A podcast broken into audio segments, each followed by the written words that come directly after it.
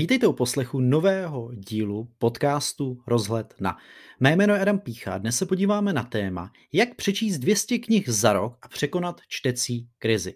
Možná se vám zdá, že je to téma vysloveně pro čtenáře, opět 100% knižní, ale ono to tak úplně být nemusí, protože je mezi námi hodně lidí, hlavně mužů, ale na to se podíváme zase někdy v budoucnu, kteří moc nečtou, nebo přemýšlí, jak se rozečíst a k tomu se trošičku dostaneme, protože ten dnešní díl vychází z diskuzí, které znám a vnímám hlavně v naší skupině knižní závisláci, kde lidé často řeší dvě zásadní otázky.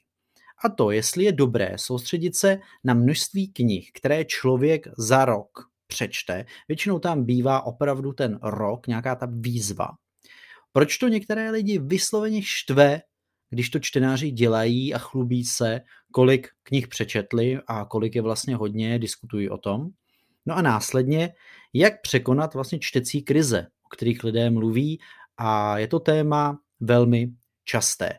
A přesně to jsou ta hlavní témata, která dnes zodpovíme v novém díle podcastu Rozhled na. Aby to bylo úplně fair, tak by jsem asi na začátek měl říct, kolik knih tedy přečtu za rok já.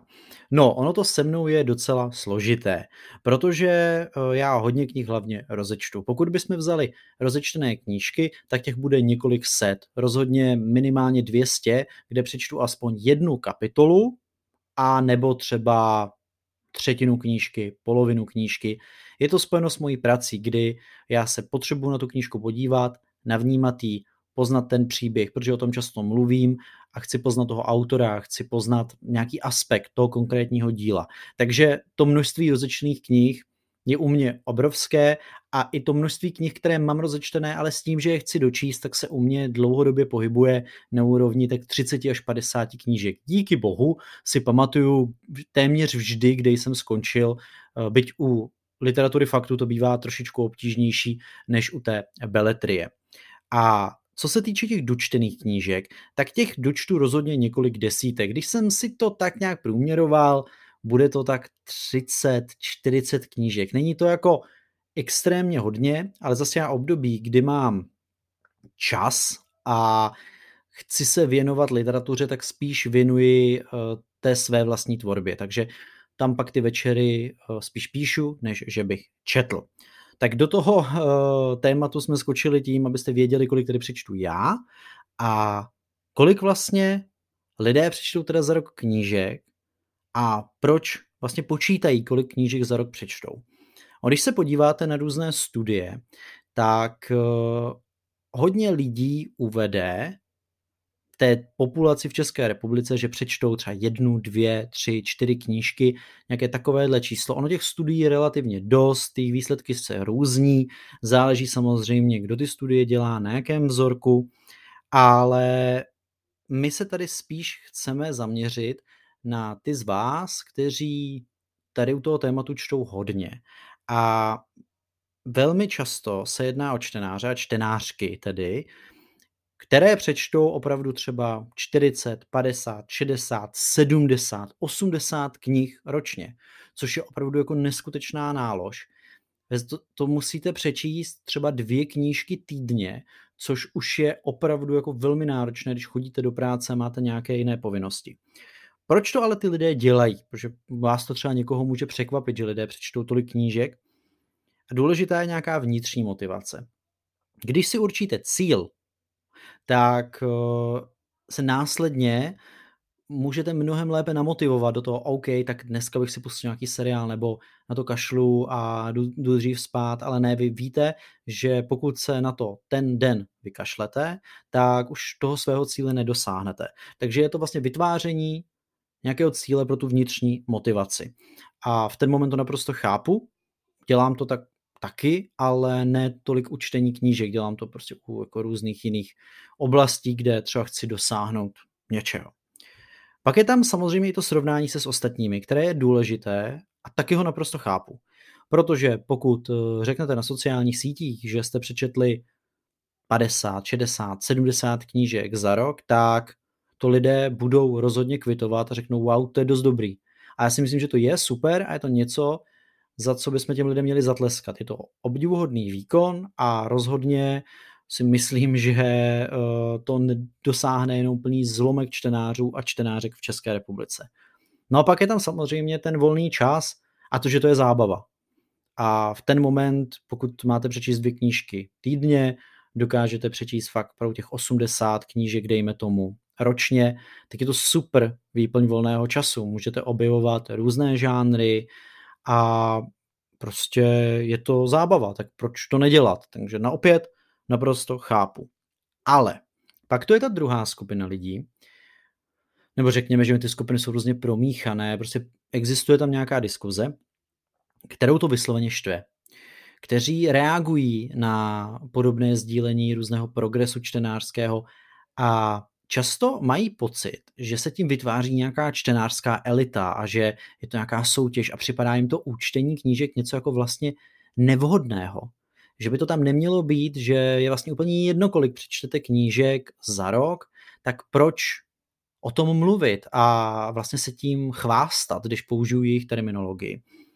No a ono je to trošičku pravda, pokud se budeme snažit vcítit do tady těch lidí a budeme se snažit pochopit, proč to v nich vzbuzuje tak negativní emoci.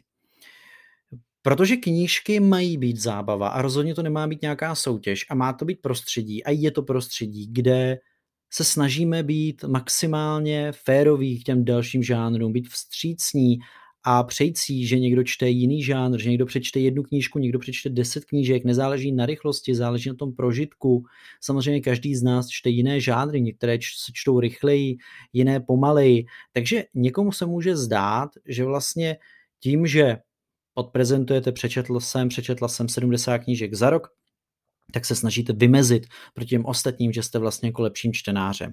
Ale co je důležité, tak já to tam opravdu nevnímám. Nestává se příliš často, že by někdo sdílel, eh, kolik přečetl knížek za rok, aby vlastně ukázal, jak je dobrý. Spíš z toho cítím takovou tu radost, která následně u té protistrany není pochopená a tyhle ty dva tábory budou asi vždycky trošičku soupeřit. A nebo spíš se nebudou chápat, protože to není o soupeření. Kdo chce přečíst hodně knížek a mluvit o tom, tak to bude dělat a kdo si chce číst tak trošičku v klidu, uh, sázet na tu kvalitu, i když zase to neznamená, když přečtete 70 knížek za rok, že čtete nekvalitní literaturu, ale k tomu se ještě dostaneme. Protože díky těmto číslům vlastně tu vzniká nějaká ta hranice a můžeme se pobavit o tom, zamyslet se, jestli teda jsou nějaké hranice, které bychom u toho čtení měli vnímat, v tom, v té kvantitě přečtených knížek. A tam já to vnímám rozhodně, že je rozdíl mezi lidmi, kteří přečtou jednu, dvě, dejme tomu třeba čtyři knížky ročně, a těmi, kteří přečtou třeba 12, 15, 20 knížek ročně. Protože čtení má velmi pozitivní vliv na kvalitu lidského života z různých důvodů. Snižuje míru stresu, zlepšuje pochopení textu a tak dále, a tak dále, a tak dále. Jich obrovské množství, sám jsem o tom natočil hodně videí a e, pokud mi nevěříte, tak e, si o tom můžete najít obrovské množství zdrojů, je na to obrovské množství výzkumů. Prostě čtení má na lidský život velmi pozitivní vliv. Ale bavíme se to samozřejmě o čtení knih, Jo? Ono se rozdíl, když čtete pak rychle nějaký článek na internetu, to prostě tam nepatří. To bohužel do tady té diskuze prostě dávat nemůžeme.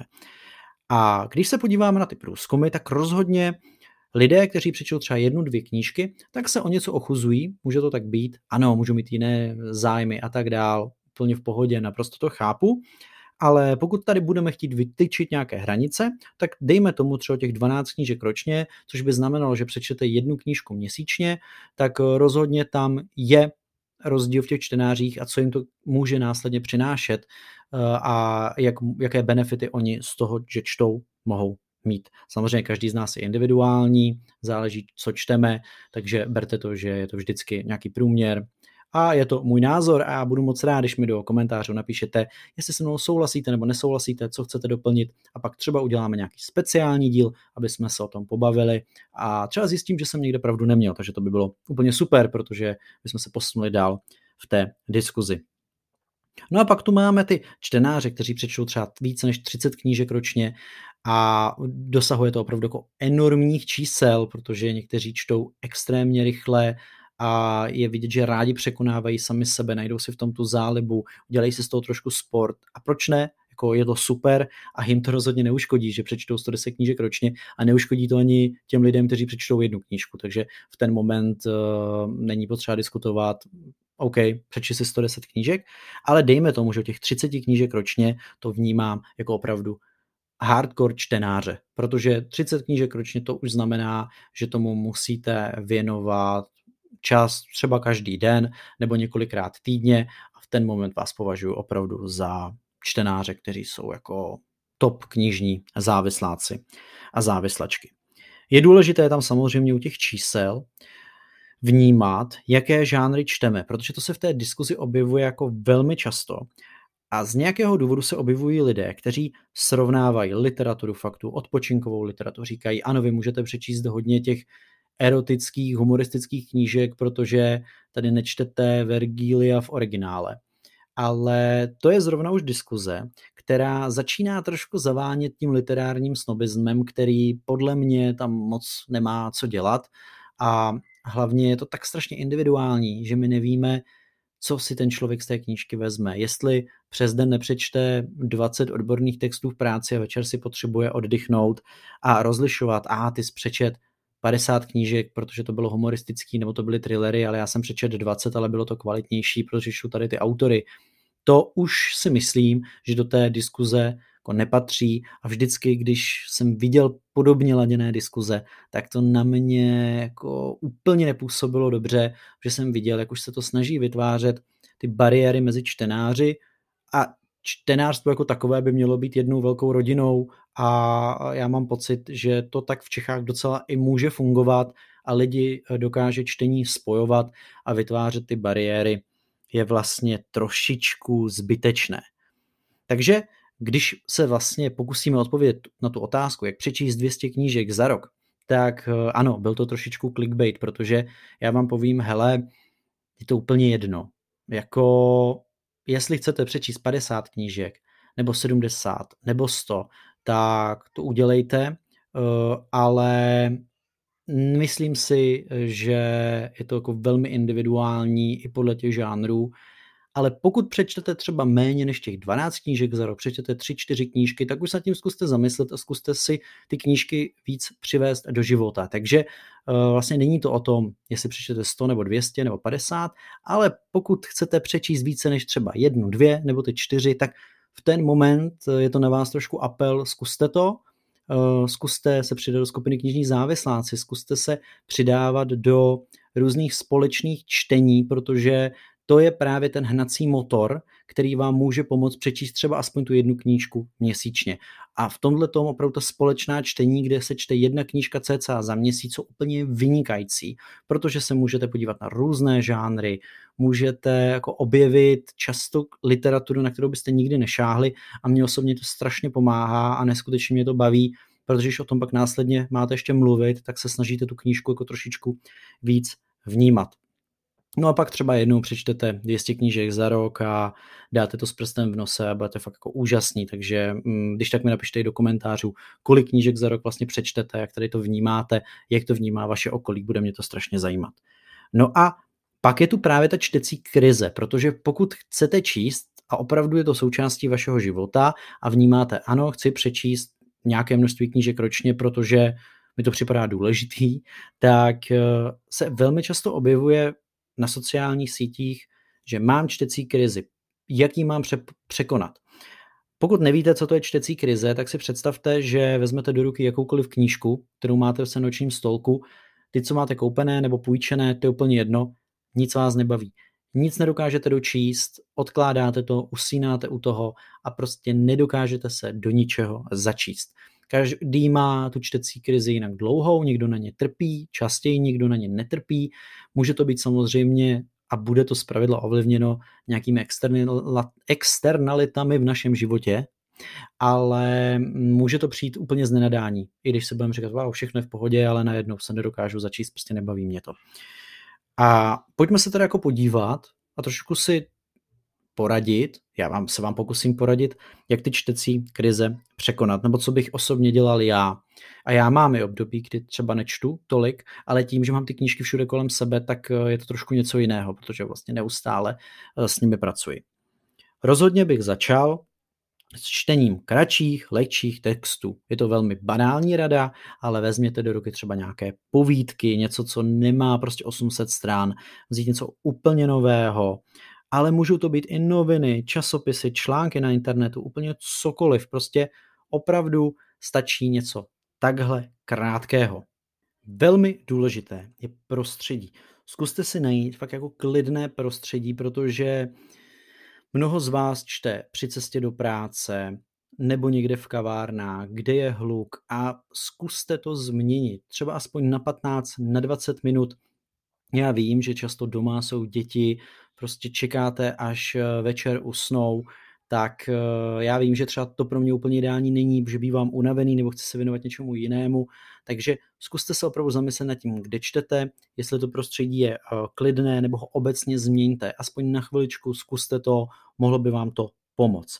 A to se týká samozřejmě všech čtecích návyků, protože někdo čte rychleji, někdo pomaleji, protože ten text vnímá jinak. Zkuste se nad tím zamyslet kdy se vám nejlépe čte, když jste přečetli nějakou skvělou knížku, tak eh, v jakém to bylo prostředí a zkuste to následně implementovat, eh, protože může se stát, že se něco změnilo a to může být třeba i osvětlení.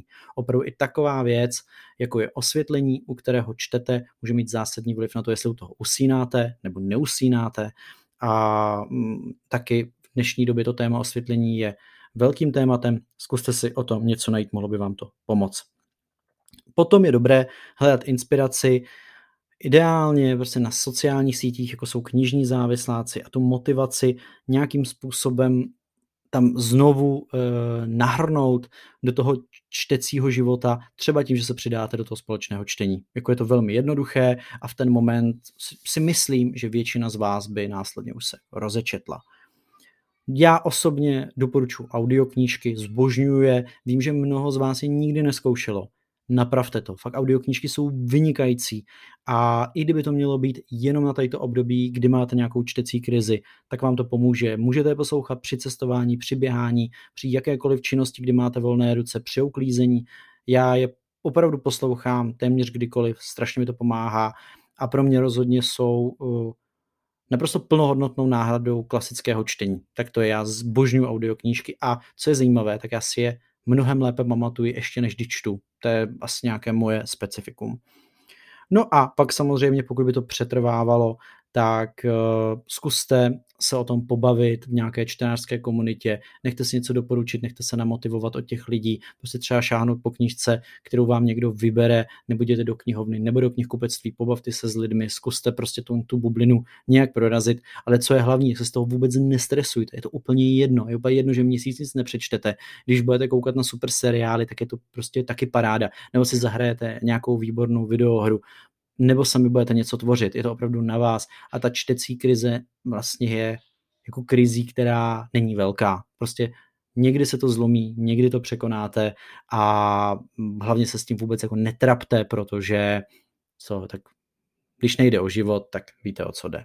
No, no a to je vlastně finále eh, tohoto eh, dílu nového podcastu Rozletna. Doufám, že vás trošičku bavilo, byli jsme v tom světě knížek, myslím si, že v dalších eh, dílech se podíváme zase trošičku někam jinam, ale teďka tady ty témata ve mně rezonovaly relativně často, tak jsem si řekl, že se o nich trošičku pobavíme.